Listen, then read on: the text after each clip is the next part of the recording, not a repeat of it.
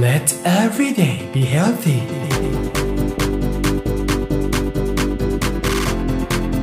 ชีวิตดีพอดแคสต์สาระดีๆ สู่การมีชีวิตที่ดี กับชีวิตดี by SCG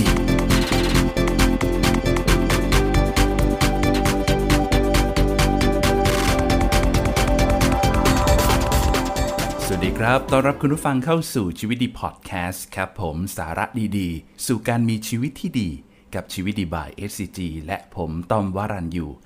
มาเป็นประจำทุกๆ ครั้งนะครับ ที่มีเรื่องราวเกี่ยวกับสุขภาพมาฝากชาวชีวิตดีกันนะครับ วันนี้ก็เช่นเคย มีเรื่องราวมาฝากเหมือนเดิมเลย แต่ว่าจะหยิบเรื่องที่ทีมงานนะครับได้โพสต์ลงไปใน Facebook Fanpage ของชีวิตดีบาย SCG หลายท่านเนี่ยก็อาจจะได้เห็นผ่านตามาบ้างแล้วนะครับ เป็นเรื่องเกี่ยวกับอายุ 4 ประเภทที่สายรักสุขภาพ ควรจะต้องรู้ หลายคนคงสงสัยว่าเฮ้ย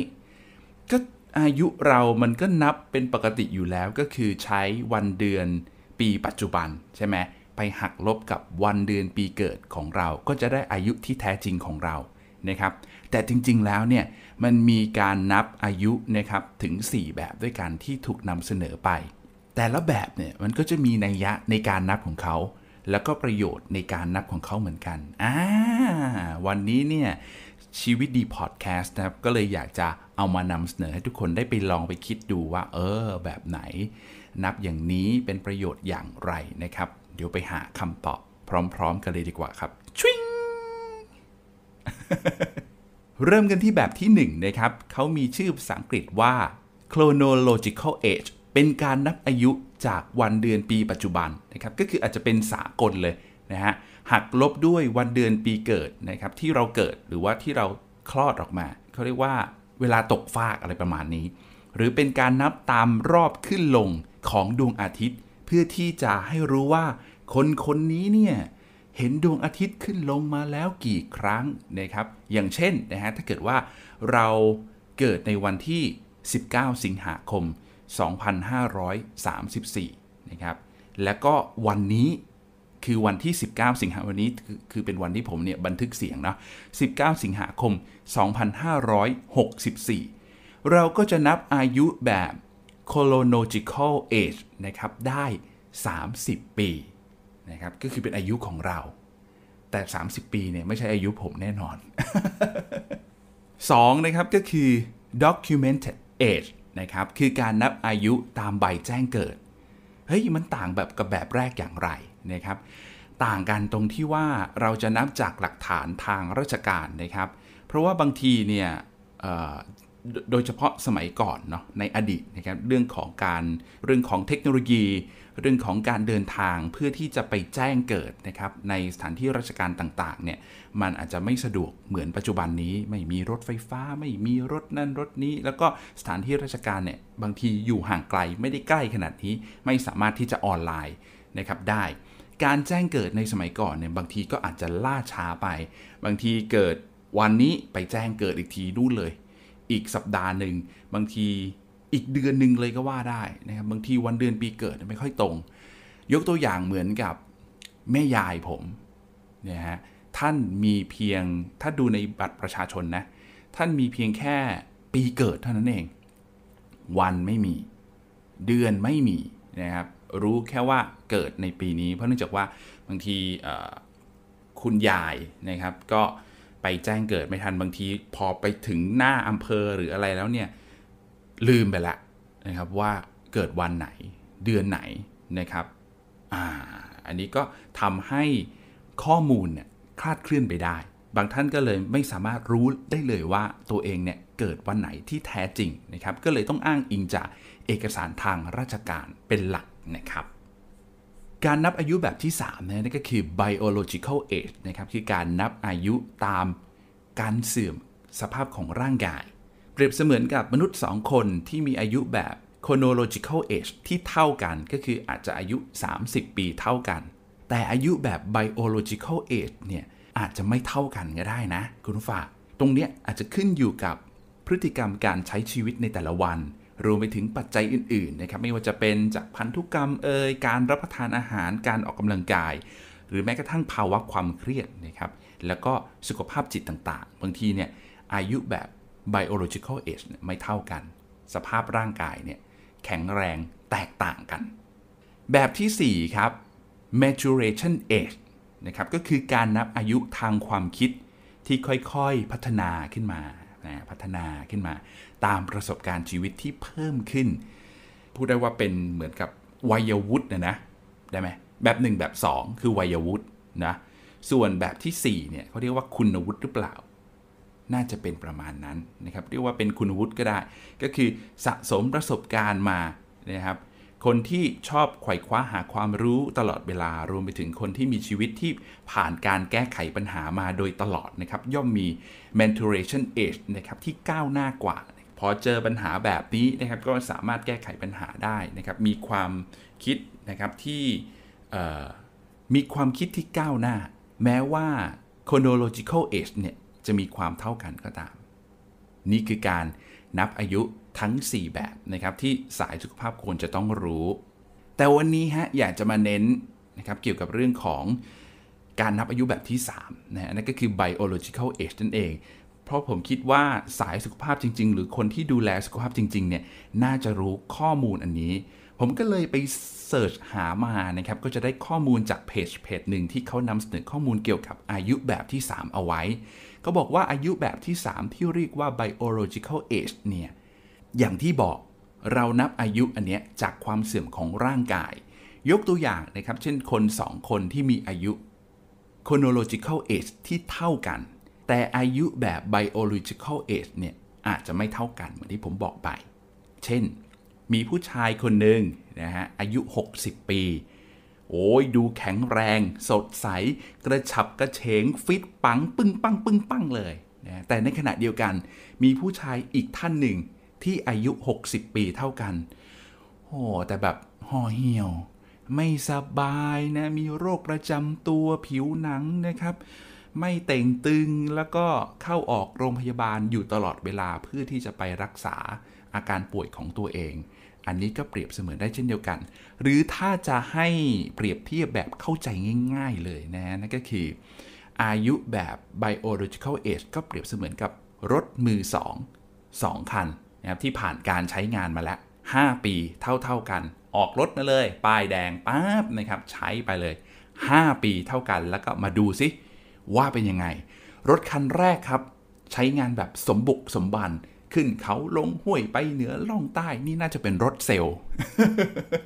คือใช้งานแบบสมบุกสมบันมาก ไม่เคยล้างไม่เคยเช็ดนานๆ เข้าอู่ที่นู่นนั่นนี่นะครับ เปลี่ยนถ่ายน้ำมันเครื่องก็ไม่ตรงตามระยะที่เขากำหนดเอาไว้ ไม้เนี่ยเข็มไม้เนี่ยอยู่ที่ 250,000กิโล กับอีกคันหนึ่งเจ้าของโอ้โห ใช้กันแบบ ทนุถนอม เช็ดเช้า เช็ดเย็นนะครับ เข้าไปคาแคร์ไปล้างขัดเคลือบสีนั่นนู่นนี่ เปลี่ยนถ่ายน้ำมันเครื่องตามระยะที่เขากำหนดเอาไว้นะครับ ดูแลเป็นอย่างดีลมยงลมยาง เปลี่ยนตามระยะเข็มไม้อยู่ที่ 1 0 0 0 0แกิโลเมตร รถ 2 คันเนี่ย จะเหลืออายุการใช้งานที่ไม่เท่ากัน รถคันที่ 2 เนี่ย ใช้ไปเลยยาวๆ แล้วก็เวลาเอาไปขายนะครับ หรือว่าเอาไปขายต่อ ก็จะได้ราคาที่ดีกว่าประมาณนี้นะครับเปรียบง่าย ๆเลยนะ แล้วก็ในปัจจุบันนี้นะฮะความเข้าใจที่คาดเคลื่อน ตอนนี้ก็ยังมีอยู่เกี่ยวกับเรื่องของอายุแบบ chronological age ที่มากขึ้น biological age นะครับก็จะเพิ่มขึ้นตาม ซึ่งนั่นเป็นความจริงแค่เพียงส่วนเดียวเท่านั้น ว่าอายุเราเพิ่มขึ้นความเสื่อมของร่างกายของเราเนี่ยก็จะเสื่อมตามไปด้วยนะฮะ ในปัจจุบันนี้เราสามารถพิสูจน์ได้แล้วนะครับว่า ถึงแม้ว่า chronological age ของเราจะสูงขึ้นแต่ biological age เนี่ยนะครับ อาจจะไม่สูงตามก็ได้ มีการเดินเร็วช้าที่แตกต่างกันและไม่เท่ากันในแต่ละคนนะครับ อันนี้เฉพาะบุคคลเลยนะ ซึ่งอยู่กับหลายปัจจัย ไม่ว่าจะเป็นเรื่องของกรรมพันธุ์ อาหารการกินนะโภชนาการ การออกกำลังกาย ความเครียดนะครับ และก็ภาวะทางจิตใจ ผมก็เลยไป search ข้อมูลไปหาข้อมูลมาเพิ่มเติม ไปเจออีกบทความหนึ่งนะครับ อยู่ในเว็บไซต์ของโรงพยาบาลบำรุงราษฎร์น่าสนใจมากนะครับ เขาบอกเกี่ยวกับ biological age ว่าอย่างนี้ครับว่า ถึงแม้ว่าจะไม่มีอาการป่วยให้เห็นเด่นชัด แต่ก็ไม่ได้หมายความว่า คุณจะแข็งแรงนะ สัญญาณเริ่มต้นที่บ่งบอกถึงความเสื่อมของร่างกายนั้นเนี่ยไม่อาจวัดได้ด้วยการตรวจสุขภาพแบบทั่วไป หรือการแบบดูภายนอกเพียงอย่างเดียว เพราะว่าการตรวจสุขภาพเนี่ยเป็นการตรวจคัดกรอง โรค และปัญหาสุขภาพต่างๆ ที่ซ่อนอยู่แบบไม่ปรากฏ หมายความว่ายังไง หมายความว่าคนคนนี้เนี่ยดูภายนอกเนี่ยสุขภาพแข็งแรงเลย แต่จริงๆอะเขาอาจจะมีโรคประจำตัวอยู่ มีโรคอยู่แต่เรายังไม่รู้นะครับ จนกว่าโรคโรคนั้นเนี่ยจะเผยท่าแท้ขึ้นมา คืออาจจะเริ่มแสดงอาการเราถึงจะรู้ว่าคนคนนี้มีโรคอยู่นะครับ เพราะฉะนั้นแล้วเนี่ยนะฮะจึงไม่ได้หมายความว่าคุณแข็งแรงนะ ถึงแม้ว่าเราจะเห็นว่าคุณนะฟิตฝังฟิตปังอยู่ เพราะฉะนั้นการตรวจสภาวะความแข็งแรงของร่างกายที่แท้จริง หรือว่าการตรวจในระดับที่ลึกกว่านะครับ แล้วก็ครอบคลุมกว่า พื่อให้แพทย์หรือว่าคุณหมอ สามารถคาดการถึงปัญหาสุขภาพที่กำลังจะเกิดขึ้น และก็สามารถแนะนำแนวทางในการป้องกันก่อนที่จะเจ็บป่วยได้นะครับ อันนี้เป็นหลักการของเวชศาสตร์ป้องกัน และคาดการโรคล่วงหน้า ซึ่งจะช่วยให้คุณเนี่ยมีสุขภาพที่แข็งแรงที่สุดเท่าที่จะเป็นไปได้ และก็มีพลังนะฮะในการใช้ชีวิตที่มากขึ้น กระปรี้กระเป๋ารวมไปถึงจะดูอ่อนเยาว์ลงด้วยนะครับ ศาสตร์แบบนี้มีอยู่แล้วก็สามารถตรวจได้นะครับ ในปัจจุบันเนี่ยจึงได้มีการตรวจหาอายุที่แท้จริงของร่างกาย ถึงแม้ว่าคุณน่ยอายุจะสูงขึ้นนะครับ แต่อายุร่างกายจริงๆเนี่ยหรือ biological age เนี่ยอาจจะไม่ได้สูงตามอายุที่แท้จริงคุณก็ได้ การตรวจความแข็งแรง สมบูรณ์ หรือการหาอายุที่แท้จริงของสภาวะร่างกาย สามารถทำได้โดยการตรวจสุขภาพโดยรวมนะครับ ซึ่งเป็นการตรวจหาความผิดปกติของร่างกาย ร่วมกับการวิเคราะห์ดัชนีชี้วัด ทางสุขภาพทั้ง 9 ด้าน ที่เรียกว่า Vitality Comprehensive Test นะครับ ฟังอีกครั้ง Vitality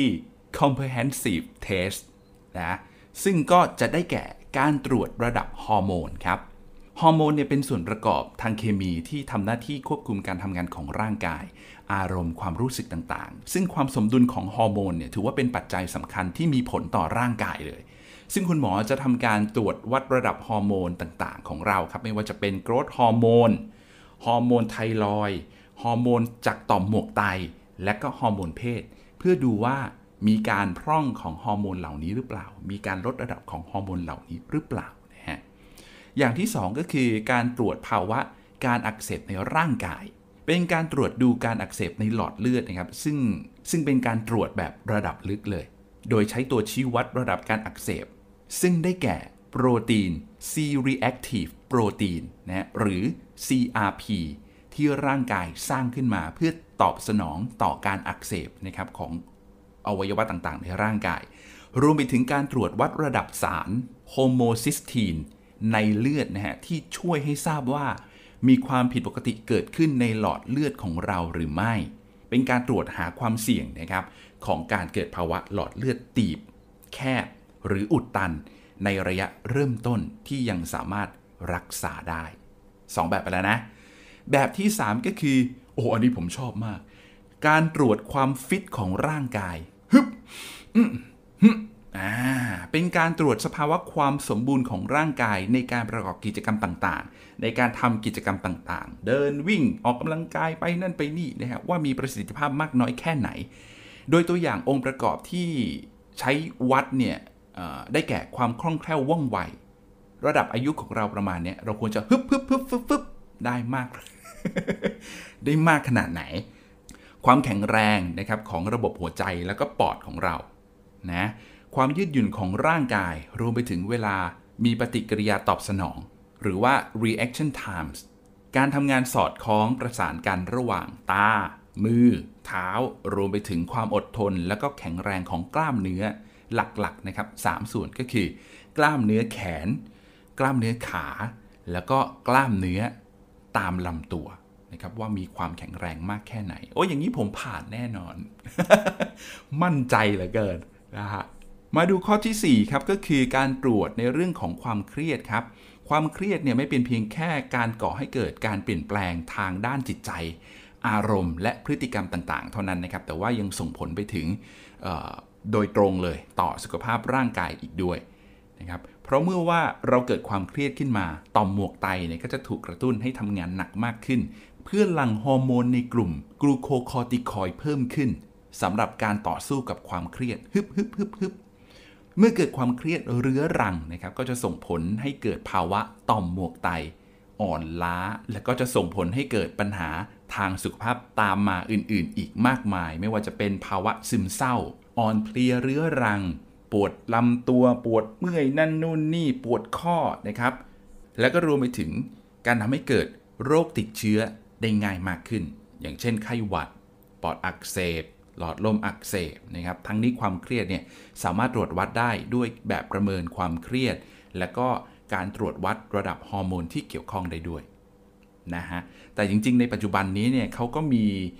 สมาร์ทวอชใช่ไหมบางรุ่นนะครับที่สามารถตรวจหาความเครียดของเราได้ อันนี้ก็ได้ในระดับหนึ่งส่วนหนึ่งนะครับ แต่จริงๆ ก็คือ ผมคิดว่าถ้าส่วนใหญ่เราทำใจให้สบายนะครับ มีงานรู้ว่าเครียด แต่ก็ พยายามไม่เครียดกับมัน อาจจะทำยากนิดนึง แต่อาจจะลองทำดู ถ้าเกิดว่ารู้สึกเครียดหรือว่ารู้สึกหงุดหงิดขึ้นมาแล้วเนี่ย ก็อาจจะหลุดจากตรงนั้นไป หาอย่างอื่นทำไปก่อนนะครับ ฟังเพลงนะฮะ ขอเพลงเพราะๆหรือว่าอาจจะออกไปที่สวนหลังบ้านอะไรอย่างเงี้ยครับ แล้วก็ไปมองต้นไม้ดูนกดูอะไร จิบชาจิบกาแฟนะครับ จิบน้ำเย็นๆ เพื่อให้ร่างกายของเราผ่อนคลาย แล้วก็หายเครียด แล้วก็ค่อย กลับมาทำกิจกรรม หรือว่ามาทำงานอีกครั้งหนึ่งก็ได้นะฮะสำหรับตัวนี้ผมว่าผมผ่านนะระดับความเครียดผมผ่าน ต่อไปเรามาดูการดำเนินชีวิตกันดีกว่านะมีการตรวจเช็คในเรื่องของการดำเนินชีวิตด้วย เป็นปัจจัยหนึ่งครับที่ช่วยบ่งชี้นะครับถึงภาวะสุขภาพโดยจะประเมินจากปริมาณการออกกำลังกาย การนอนหลับพักผ่อน การบริโภคนะครับอาหารต่างๆ เครื่องดื่มที่เป็นแอลกอฮอล์หรือว่าการสูบบุหรี่ แล้วก็แปลผลออกมาจากการตรวจนะครับทางห้องปฏิบัติการอื่นๆ อันนี้ผมว่าผมก็น่าจะผ่านเหมือนกันนะฮะออกกำลังกายบ้างนะครับนอนก็โอเคอยู่เป็นเวลาอยู่นะครับแอลกอฮอล์ไม่ดื่มบุหรี่ไม่สูบนะครับน่าจะได้น่าจะได้ องค์ประกอบของร่างกายนะครับ ก็สามารถตรวจได้เป็นการวิเคราะห์องค์ประกอบของร่างกายอย่างละเอียดเลย ด้วยการตรวจแบบกล้ามเนื้อ มวลกล้ามเนื้อ มวลไขมัน ปริมาณน้ำแล้วก็เกลือแร่ในร่างกาย เพื่อดูความสมดุลนะครับขององค์ประกอบทั้งหมดนี้ ซึ่งจะช่วยให้ทราบว่าภาวะโภชนาการของเราเป็นอย่างไรบ้าง ถึงจุดที่จะต้องแก้ไขไหม หรือว่าจะต้องแก้ไขที่จุดไหนบ้าง อันนี้ผมว่าอาจจะผ่านครึ่งเดียว อาจจะมีบางอย่าง ไขมันนี่ไม่น่าผ่านแน่นอนนะฮะเราผ่านเรื่องนี้ไปเลยดีกว่า มาดูที่ความดันโลหิตครับ อันนี้ตรวจเพื่อให้ทราบถึงสุขภาพของหัวใจหลอดเลือดเบื้องต้นนะครับ ตรวจหาคาร์โบไฮเดรตนะครับ เป็นการตรวจหาระดับอินซูลินและก็ระดับน้ำและก็ระดับน้ำตาลในเลือด รวมไปถึงน้ำตาลที่สะสมอยู่ในร่างกายด้วย อันนี้ขอผ่านแล้วกัน ขอผ่านไม่ได้ว่าผ่านนะฮะไปดูที่คอเลสเตอรอลกันดีกว่านะครับ ก็เป็นปัญหาเหมือนกัน หลายคนส่วนใหญ่เนี่ยไม่ทราบว่าตัวเองมีคอเลสเตอรอลบางท่านเนี่ยรูปร่างผอมเพรียวเลย แต่ว่าพอตรวจระดับคอเลสเตอรอลมานี่คือสูงปี๊ดนะฮะ อันนี้ก็เป็นการตรวจระดับคอเลสเตอรอลแล้วก็ไตรกลีเซอไรด์รวมไปถึงไขมันชนิดดี ชนิดไม่ดีในร่างกายนะครับ เพื่อดูว่ามีความเสี่ยงของการเป็นโรคหลอดเลือดหัวใจหรือเปล่า หรือว่าโรคหลอดเลือดสมองหรือเปล่านะครับ นี่ก็เป็นทั้ง 9 อย่างที่สามารถตรวจได้นะครับ การตรวจระดับเชิงลึกนะครับเหล่านี้อยู่ภายใต้การดูแลของคุณหมอเฉพาะทาง ที่เรียกว่าสาขาเวชศาสตร์ วัยยุวัฒนะครับ หรือว่า anti aging medicine ซึ่งจะนำเอาดัชนีต่างๆ ที่ชี้วัดทางด้านสุขภาพในด้านต่างๆนะครับมาประมวลหาความแข็งแรงที่แท้จริง แล้วก็วางแผนการปรับปรุงนี่ ส่งเสริมสุขภาพเฉพาะบุคคล เพราะอันนี้มันเป็นแบบ customize นะ ก็จะดูว่าคนคนนี้ควรจะต้องมีการวางแผน การปรับปรุง การดูแลสุขภาพร่างกายแบบไหนนะครับ แล้วก็แก้ไขส่วนที่บกพร่องไปยกตัวอย่างเช่นนะครับ การปรับเปลี่ยนรูปแบบการใช้ชีวิต บางคนอาจจะต้องเปลี่ยนการกิน เปลี่ยนการใช้ชีวิต การตื่น การนอน การอะไรต่างๆนะครับ การจัดการสมดุลในเรื่องของโภชนาการ อันนี้แน่นอนอยู่แล้วนะครับ ต้องกินอันนี้มากขึ้น ผักมากขึ้นไหม หรือว่าลดแป้งลดไขมันลดอะไรต่างๆ การเสริมฮอร์โมนที่ร่างกายพร่องไป อันนี้ก็จะเป็นในเรื่องของคุณหมอนะครับ ก็จะดูให้แล้วก็เสริมพวกฮอร์โมนพวกนี้ขึ้นมา รวมไปถึงการออกกำลังกายด้วย เพราะฉะนั้นแล้วเนี่ยนะครับอายุแบบ biological นะครับอย่าชะล่าใจเด็ดขาดบางทีเราอาจจะอายุไม่มาก นะครับเรามั่นใจว่าสุขภาพร่างกายของเราเนี่ยแข็งแรงนะ แต่จริง ๆ แล้วเนี่ยภายในของเราอาจจะมีข้อบกพร่อง หรืออาจจะมีจุดที่สามารถทำให้เกิดโรคภัยไข้เจ็บได้ อันนี้คุณสามารถเข้าไปตรวจได้นะครับตามโรงพยาบาลต่างๆนะครับที่เขามีบริการให้ หรืออาจจะลองติดต่อไปที่ผู้ที่เขียนบทความนี้ก็ได้นะที่ผมยก ที่ผมหยิบยกมานะนั่นก็คือโรงพยาบาลบำรุงราษนะครับ สามารถเข้าไปสอบถามข้อมูลเพิ่มเติมเกี่ยวกับแพ็กเกจนี้ก็ได้เช่นเดียวกันนะครับ ยังไงแล้วผมบอกเลยว่า ดีที่สุดก็คือเอเขาบอกว่าคุณหมอที่ดีที่สุดก็คือตัวเราเอง เราเนี่ยสามารถตรวจเช็คนะฮะร่างกายของตัวเองว่ามีอะไรที่ผิดปกติไปนะครับ อะไรที่ทำได้ไม่เหมือนเดิมนะครับ อะไรที่เฮ้ยเหนื่อยเร็ว ทำแล้วเหนื่อยเร็วขึ้น หรือทำแล้วปวดเมื่อยทำแล้วเจ็บ อันเนี้ยผมว่าคุณสามารถรู้ได้ด้วยตัวเองได้ และพอมีอาการเหล่านี้ อย่าปล่อยทิ้งไว้ ให้รีบไปปรึกษาคุณหมอทันทีนะครับ แล้วเราก็จะมีสุขภาพร่างกาย มีสุขภาพร่างกายที่แข็งแรงถึงแม้ว่า chronological age ของเราจะเพิ่มขึ้น แต่ biological age ของเรายังฟิตปังอยู่นะครับ ฝากเอาไว้ดูแลสุขภาพของตัวเอง กลับมาพบกับชีวิตดีพอดแคสต์ได้ใหม่นะครับ เป็นประจำคุณสามารถกดติดตามนะครับ ผ่านทาง Spotify หรือผ่านทาง YouTube Channel ของเราก็ได้นะครับ ที่ชีวิตดี by SCG มีเรื่องราว สาระดีๆ สู่การมีชีวิตที่ดีที่น่าสนใจ ผมกับทีมงานก็จะรีบเอามาฝากชาวชีวิตดีทันทีเลยครับ วันนี้ขอทุกคนมีสุขภาพดีแข็งแรงสมบูรณ์นะครับห่างจากโรคภัยไข้เจ็บทุก ๆ อย่าง แล้วกลับมาพบกันอีกครั้งหนึ่งกับชีวิตดีพอดแคสต์ครับ วันนี้ลาไปก่อน สวัสดีครับ ชีวิตดีพอดแคสต์สาระดีๆ สู่การมีชีวิตที่ดี กับชีวิตดี by SCG